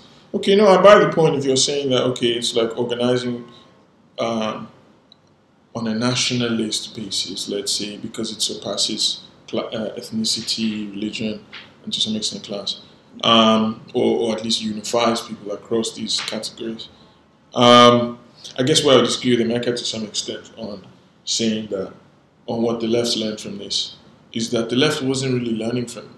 I mean, it didn't strike me as though the left was like, um, you know, various left groups have left this thinking that like, oh, let's be unified now per se because, and there's even questions to be asked about whether or not that's like what we want out of this is a kind of unified left. But given that some of the differences mean that they should actually be organizationally distinct entities, um, and then the other thing is like from my standpoint, it seemed to me like actually the left was a bit of an uncritical participant in this stuff. As in, they have just been so, we, I guess, have just been so used to calling protests and seeing like seven people show up that to see a protest about almost anything that had a lot of young people, a lot of energy, like thousands of people show up, was like something that left was like, oh my god, this is so amazing. That to even kind of address it or try to articulate the kind of radical possibilities that are hidden under the label of EndSARS, that I think that was kind of missing. Right? So I think that um, On the other hand, for me, though- yeah, I don't, I don't necessarily see this as like a moment when the, you know, the left like gained a new kind of organizational depth or anything. It's more so like we like saw people protesting and we're like, oh my god, this is super exciting! Yeah. Yeah, I just, I just hooray for the radical Yeah. youth or whatever. Yeah, No, there there was popular angst again against the organized left as well. When I say the organized, I'm like it. the So NLC. revolution now. Oh, yeah, NLC, you know, so w- when we're talking about you know the tariff hikes as well, a lot of people wanted those things to go on as well. You know, so what, there was you mean the, the, the general strike? That was yes, the general strike that was called I agree. as well. Totally. You know, a lot of people wanted that to come on as well, and we can't discount the fact that you know that sort of fed into it as well. But, but, but, Completely but, agree. But, we also need to be careful what we we um, deem to be the left. You know, even though they have histories with Right. you know, partnerships with the left, because those things weren't just built out of nothing. Um, so I'd, I'd rather stick with formations. Mm-hmm. you Yeah, know, so- than, than than you know Than the organized, labor movement. the organized organized labor movement. Yeah. You know, because even historically, I mean, there were ideological battles as to and they continue to be. yeah, like, the labor whether, not whether, dominated yeah, whether, the whether to bring whether to bring in you know trade unions and labor Yeah. movements into the main the, the, the, the, the revolutionary core. Now, so I'm thinking about the revolutionary core because I think that we're starting from a blank Okay. um, slate. slate. So I, I'm thinking these vanguards as they exist, Yeah. you know, they have existed for some time and have they've never found any reasons to even come together, you know, to, to regroup in that sense. No, I mean, but they've done meetings. Like, if you're talking about, um, so when you're talking about vanguards, you mean Mm. these kinds of like radical, mainly intellectuals, uh, like organizations, right? We're talking about like We're talking Uh, about FIWA. we're yeah, about- yeah, yeah. It's Coalition for Revolution, Yeah. um, Take It Back Movement, Yeah. Socialist Workers League, Yeah. Socialist Labor Alliance for Surviving Yeah. COVID. Those guys, Yeah. you know, um, Nigeria Resistance Movement. Mhm. You know, these little Pan Africanist or Mhm. socialist groups or whatever, Mhm. right? Um, they have had meetings before. They've had like you know the conference of Marxism in 2018 in Keffi was like an all Marx, an all left convergence, broadly Oh, okay. speaking. You know, JAF, the Joint Action Forum, like had a meeting um, before the last election. In fact, before Sowore announced his candidacy, Mm. where a bunch of tendencies came together Mm. and were like, we need to get more involved in progress in in in, the, in electoral politics. And it's because they couldn't sort of select a unified candidate or whatever that apparently Sowore stormed out and was like, actually, you know, we're gonna kind of go it, go at it alone. Um, so it's not the first time that I mean there are various forums where that unify a lot of sometimes conflictual like radical groupings. So you know even in the past four five years, it's not the first thing. I think maybe what distinguishes this is that it was a protest. Yeah, so that's So that's, that's, yeah, so that, um, that's, so that's in, Action. re- yeah, in relation to I mean what they have learned from EndSARS. I'm not saying Okay. you know I mean so I get that. I mean I even but I didn't know I mean that this this um, much about you know what they do now. Right. But I do know that okay. I mean there have been I mean even before the elections, but it's always about Yeah. electoral politics, Yes. politics and, Yeah, and, yeah, yeah. and not about mass organization and and sensitization, and which is why I think that this might be different. I'm not, you know, I'm.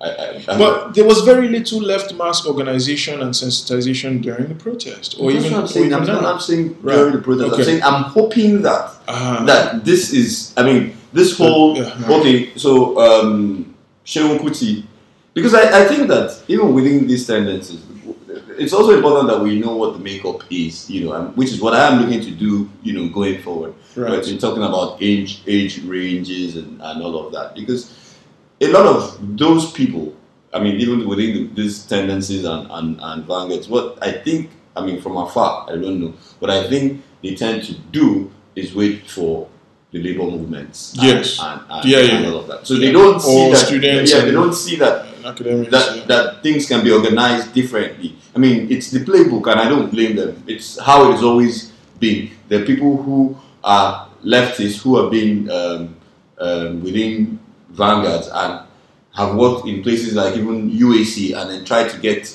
to build some kind of union and key that into a brother labor, you know, Congress now. So No, but the funny thing though is like you know sometimes just building those unions sometimes is enough to let people see the ideals. It's a form of organization just by itself. yeah, but So What, so why, why I'm interested in this is over time, Mhm. the N- NLC, TUC, and Mhm. from the Obasanjo eras in '79 have been targeted Mhm. and dealt very serious blows. So when you look at their their leadership, really, there's no there's no real radical, you know. no, yeah. There's That's no, true. so, so, I mean, by the way, the labor movement has like a right wing and a left wing. Yeah, So, so- I mean, to so- assume that they're yeah. Yeah, so, so, yeah, so, yeah. so, you, so, you, so it's prob- probable that you, they first of all have to fight that fight internally yeah, and then see who wins. but can we wait for them? Well, you don't have to. But I'm so I'm saying Yeah. that I think people are now beginning to see, so hope the left. I'm hoping that the left, in terms of tendencies, are beginning. But that's also very me being very hopeful because you also need to understand that if you're talking about guys who are in their 60s and 70s, for instance, Well, but also, okay, no, I mean, you're saying it sounds like you're hoping that the left Mm. sees this as a moment to realize that it's not about just the working, the workers' movement, the organized labor movement. That there are ways to organize that that goes beyond that. But I'm not necessarily sure that this protest proves that the left is necessarily well positioned to organize outside of the labor movement because this wasn't organized by the left. And I think left attempts to try to provide some So, leadership but- were rebuffed. Yeah, You know, so I mean, what you learn from this that that the way to do, like the way to challenge power, is to do this very thing that No. seemed to work because of your being rebuffed or your but, absence. but, but let's but let's go back a bit. No, No, but let's go. yeah. No, but let's go back a bit. So within um, the coalition for revolution, Yeah, which is some sort of coalition Yeah, between across various yeah, across- groups. yeah, yeah. Um, who who then came out with the revolution now slogan, even though it looks or seems as though the quote show rest is, is the arrowhead for, for that movement. Yeah, Had started to do stuff. For sure. So I mean, when- Dami and I were yeah, both at the October so- 1st so- protest. so- okay, so now whether that gathered momentum, you're not going to be able to, I mean, holistically now discuss EndSARS without talking about the spat between Burna and Sowore, which was an offshoot of the revolution, 1st of October.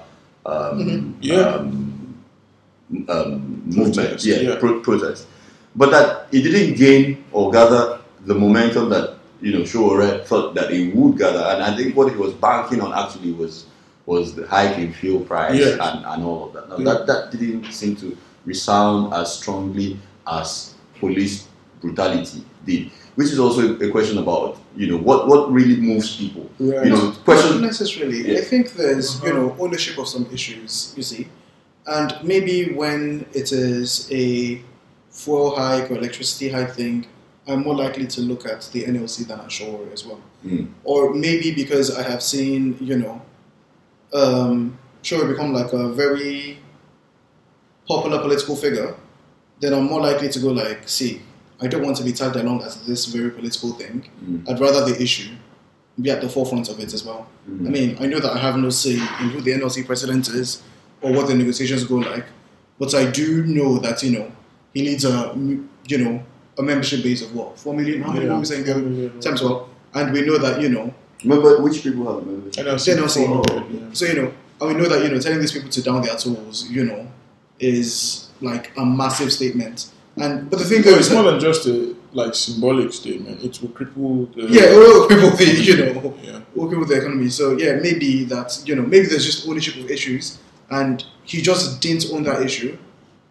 enough. But the irony now is, you know, I don't think EndSARS started because any single individual, you know, Yeah. sort of owned the issue Yeah. as well. Yeah. I think it was just popular angst, and people were sort of able to. No, no, no, no, no. I, I, I, so I think I totally, I agree with you to some extent, but Yeah, I, go, I say think where you disagree. take a totally Okay. different view. To the extent that revolution now, Mhm. the spark between Burna and Sowore put Mhm. certain issues on the front burner. It's this is where the celebrities then come in. Um, issues about um, conscious music and then put, you know um, putting your money where your mouth is. Mhm. Not not exploiting people using conscious music, but not being able to come out and protest when when push came to shove. So that issue was really on the Bonner. People were splitting hairs over this when the whole um, Ughelli thing. Yeah, when a Yeah, guy yeah, when, when- was when- killed in Delta State, yeah. and then that became viral. Yeah, So right before that, people were having yeah, this conversation. People were having this conversation. So the spirit, the ripple effect of, of that conversation was that you saw that certain people began to step up. So you So like Falz. Falz, And Runtown. um, Runtown, um, Mr. Macaroni, Davido, and now that then gave that whole thing some sort of lift. You know, not even some sort, a, a lot of it gave it a lot of lift. So, so whether you you think that what Sowore did, and, and I'm not a very big fan of Sowore, Mhm. but I but I, I, I find that if I was to draw a timeline, I'll start from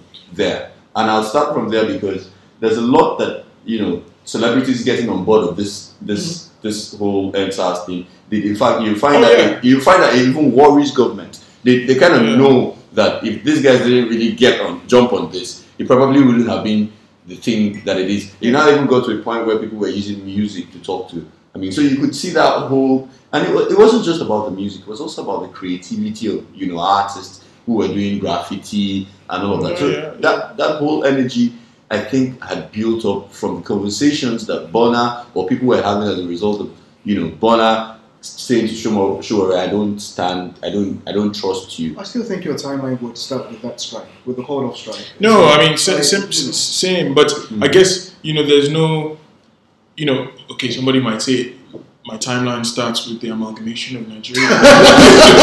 there's no, you know what I mean? It's like there's no, you know, um, There's no there's no yeah. definitive way to kind of, uh, you know, say what remote or proximate causes exactly fed into you know everything fed into mean, this. But but I mean you know the point is raising, and I think I'm, I'm sympathetic to, to that to some extent that when celebrities got involved, Mm-hmm. the kind of kickoff point for that was the exchange between Sowore and Burna Boy that brought celebrities involved. And I agree with you to a large extent also that the celebrity presence did a lot to pull a lot of people there. Not only because people like to see celebrities and went there to see them in part, mm. but also because people were like, oh, they're not shooting these guys. And I actually believe like that this is an issue mm-hmm. and like so is this kind of perfect storm of an issue that you think is worthwhile and the possibility that you won't get shot you know so you're like wait a minute actually yeah i'm gonna go I, I think and- we've just cracked popular movement. You know, get celebrities and like put them put them right in front as well. no, but, but, but i mean but i raise this to say like is that the lesson the left should learn from this that we should be engaging with Burna Boy and stuff in order to get I mean, people they to need- I- Why not? If they need to be told, I, I don't know what. I, I mean, I, I, because but because here's the thing. yeah I mean, people like Burna, you know, background wise, you know, let's forget what what, Oh, they, yeah. what, what, they, what they've achieved. yeah Would have been victims of police brutality. Oh, we, definitely. we know that Surely, Wizkid that you know says that he he has been a victim of um, police brutality. In fact, I, I think he even tweeted about it way before this whole EndSARS Yeah. EndSARS thing started. And I don't know anybody who is young who has not you know experienced if you haven't experienced it, then you know a story, and and Yeah. that's what kills me as well. You know, so, so it's yeah it's it's something that is easy for them to jump on. Yeah. You know, Yeah. it's, it's it doesn't need you don't you don't need any prompting. For that. Exactly. Whereas, like, Yeah. you know, slightly more fundamental issues of social transformation are perhaps slightly less easy to jump on. You know, and I think to get, you know, if what we're fundamentally concerned with is like somehow finding and pursuing an alternative social order to this capitalist Mm. one, um, then I guess I'm not fully convinced that um, what we've the patterns through which popular outbreak, popular protests were, were mobilized here are fully translatable to the kinds of political concerns that the left is, is fundamentally engaged in. I mean, Like what I'm saying is that I'm not fully convinced that you can get Burna Boy to sign on on an anti-capitalist revolution, or to with AI, you know. yeah, or indeed to match with like just simply dispossessed, like you know, slum dwellers who were evicted, or you know, these kinds of of, of, of, of, of questions. I mean, I, I guess I think that single issues such as uh, dispossession of slum dwellers or police brutality or whatever, you can rally people around to to some extent. But the more fundamental material questions that the left is supposed to be engaged in, I guess I'm not fully convinced that this protest gives us some kind of template for that. But on the minds, so maybe not for the left, Mm-hmm. but for the general public as well. If middle class and working class people are saying that you cannot negotiate with these people as well, that a political alternative has to be found.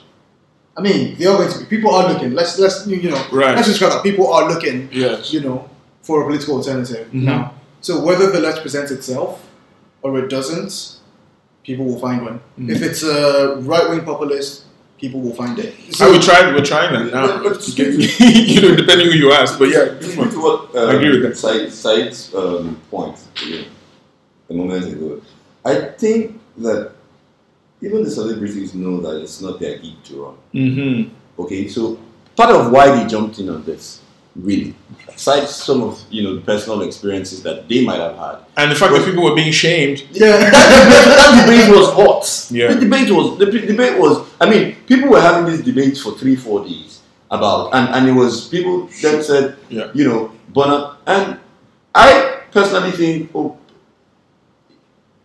I agree that people who sing socially conscious music should Walk uh, the talk. Yeah, should walk the talk. I agree, but I don't think that people need to be Shamed into doing yeah, it. shamed into doing it. I think that it's something, it's a role that people grow into, you know. And just as I was trying to make that, you know, point, the whole thing flipped.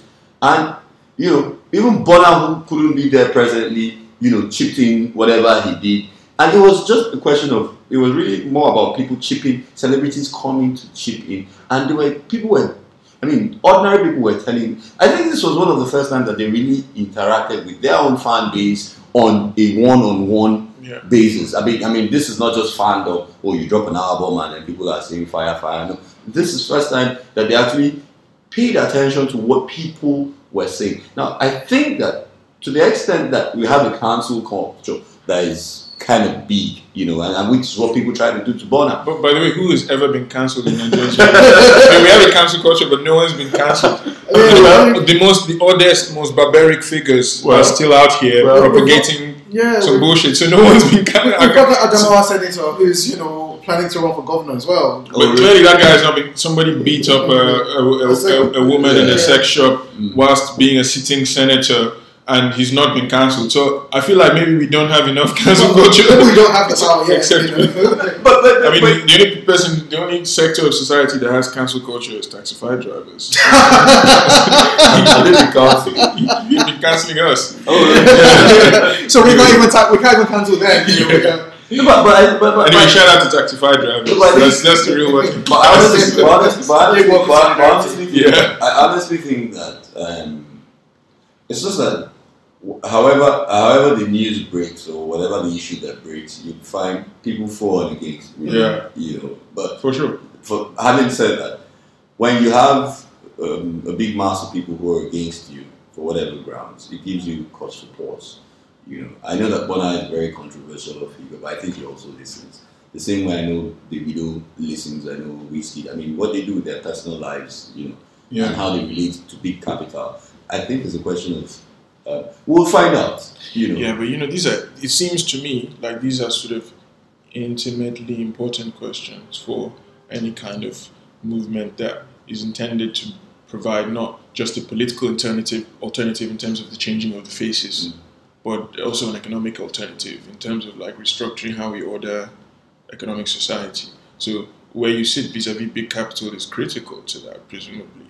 Um, yeah, but I mean, even though I buy your point more fundamentally, that okay, I buy a certain aspect of your point if you're saying that um, when it comes to these single issues like police brutality or whatever, it might not matter who they're endorsed by. Mm. But I mean, should the left then just continue to ride on these single issues with with because because those single issues can unify a broad swathe of people with various kinds of economic and political backgrounds, or should we should it should we be more fundamental to, be more concerned with like what is missing from political uh, uh, discourse here, as in a kind of economic critique of the of the current system and a, and a Yeah. sort of proposing an economic alternative. But because, but I, but I, and I think that this is what I've, I've been trying to maybe not as uh, well as I should, but this is something I've been trying to say. okay, I think that there are single issues that, when framed properly, you know, totally. can can lead to more, you know. I can, can, yeah, yeah. And I think that police brutality is one of them. Same. You know, Yeah. and, I, and and this is not something that is akin to Nigeria, for instance. You, Yeah. know, you, you have these conversations, and, and it's essentially what Black Lives Matter is also about police brutality. I mean, it's Yeah. just um, a different hashtag. you Yeah. know. Um, these things happen in London all the time. I know, uh, but I also know that arts generally Mhm. is a very powerful thing. Mhm. You know, unfortunately, we live in a country where um, music is like the most popular medium to of art to, with which you, you can reach the people. Yeah. Um, it's also unfortunate that the society, the way it's being structured, you know, in, in its capitalistic, you know, um, sense, has been such that um, the influences for some of these musicians haven't really been. The point is to blow. Yeah, Yeah. that's that, that that's it's, it's, it's- but when I take somebody like Burna and I and I know that this guy has been singing socially conscious music Yeah. for some time, he's just not put uh, he's not just walked the talk. And I find that a movement like EndSARS gets him to think really deeply about some of these issues that he's being dragged for. I know that I mean that's I mean we- we're, we- we're probably getting somewhere. I Yeah. see I see Davido who's the Jai Jai master of, of, of the music industry thinking about issues or, or understanding that he needs to even pay more attention Yeah, it's, to- a, to- it's to- a process. yeah, to. I mean, to issues, you know. And then I see the Wizkid. I mean, and, and then people like Runtown, who I find that are more articulate and know, you know, what what these things mean, or Mr. Macaroni. Now we don't Or need. even Timaya. Oh, you know, I mean, so well, yeah, I mean, so you, you, you have um, um, uh, what's her name now? Simi, you know, and so all we need is a small band of these people, really, yeah, you know. And I'm not saying that you know what what, what, what they decide to do or how far they decide to go down the rab- rabbit hole would inform you know their own way of thinking about their own lives you know as a, as a uh, as, as they interface with, with, with big capital this is some of the biggest criticism that jay-z gets for instance you know Yeah. when he had that big major spark so if anyone should be cancelled, fucking Jesus. Oh, major What- the what- NFL. when, when, when yeah, I cancelled him when I heard Lemonade. But anyway, let, let's be Oh, honest. oh, I mean, I don't know. I mean, but I, I, I know that one of the issues he had with Harry Belafonte, for instance, before Harry died, was was was, was this. Yeah. You know, and but it's the questioning that matters for me. And so, I mean, maybe that's maybe that's the best place to leave it off. Like maybe what this has really accomplished is that it's gotten celebrities to think a bit more about, you know, not only what they're saying in their music, but how they live, how they act it out. I think the modern celebrity has gotten privileged middle class Nigerians Okay. who, who are Yeah. to, Yeah. to, to have conversations. I mean, I think that Yeah. I think that I think because uh, so I'm listening to this guy who I found not too long ago. I think about two days ago. I think his name is Crazy D. Okay. and he the title of this song that he that I'm listening to, I mean that's the only thing I know, is um, a letter to Corbyn, Oh, okay. you know, and and this guy is spitting verses and saying things like uh, that your fruit fruits of Corbyn's labor will be seen in a generation's time, you know. Who's this, Stormzy? Crazy D, Crazy D or something. Okay. Well, maybe You know, I'll- I'll maybe you, later. maybe maybe you let us Yeah. use And then song this- as the outro. Yeah, and then this guy, yeah, this guy writes a letter to Corbyn. I mean, in verse, you know, saying, "I met you. I was eight when when you spoke, you know, somewhere, and I, and I came out there." In fact, it starts. The intro starts with the speech that um, Corbyn gives against um, the Iraqi war, and that's how he, he enters the song. And he's saying how old he was and how how old he was when they, they later met, you know, down the line, and how he listened to Corbyn's speech. You know, this had elements of the Burna, both intro, outro. I, I mean, I, I could see Yeah. that. But you see, what I what I found interesting is when you look at the world, you know, even in in really big capitalist countries, you find that there's a left movement that is growing and it's being pioneered by the youths. Because I mean, they, they have been hurt by capitalism so much that they they probably don't know what the alternative is. No, um, but yeah. but for the issues that they push, you know, very genuine issues that you know that they take head on, they know that this is probably what we're interested in more. This is this is probably to my eternal shame. Well, final thoughts. Is this? A, I mean, yeah, yeah. Okay, so well, you decide. no, just on the music thing as Fine. well. But yeah, you know, also kind of wrap Yeah, and, and I'll wrap it up as well. I heard Killer Mike speak about um, Bernie in 16, and it was possibly the. I don't want to see the the hardest thing, but it was possibly why, you know, probably explained a lot more why minorities need, you know, socialism a lot better Mm. than any other case I've probably seen as well.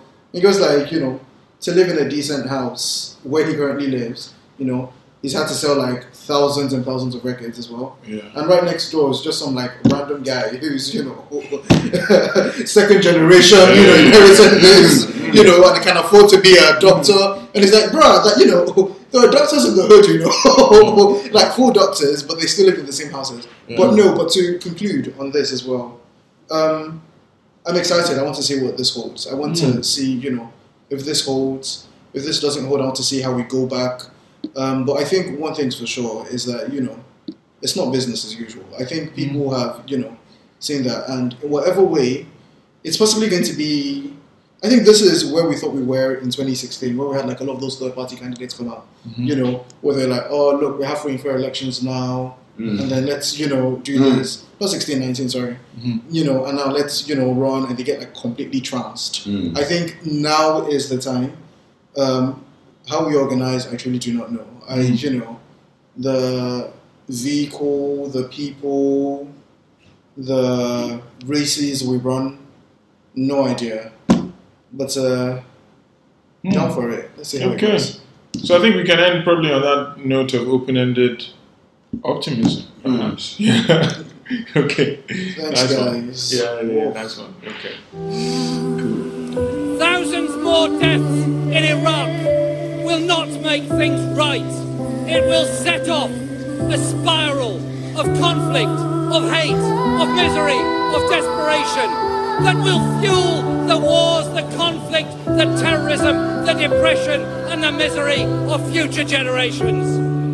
February 15th, 2003. Eight years old, I walked out with the biggest crowd on the street. You poured your heart into Hyde Park. We were wild with a speech, opposed the war and defended the powerless powerfully. 15 years later, I met you, the man we've always known you are. No camera crew attached to you, just there supporting local art, showing heart. You spoke to everybody in the room. Then I turned on the telly, saw those topics in the news, cropping and chopping you into a sacrificial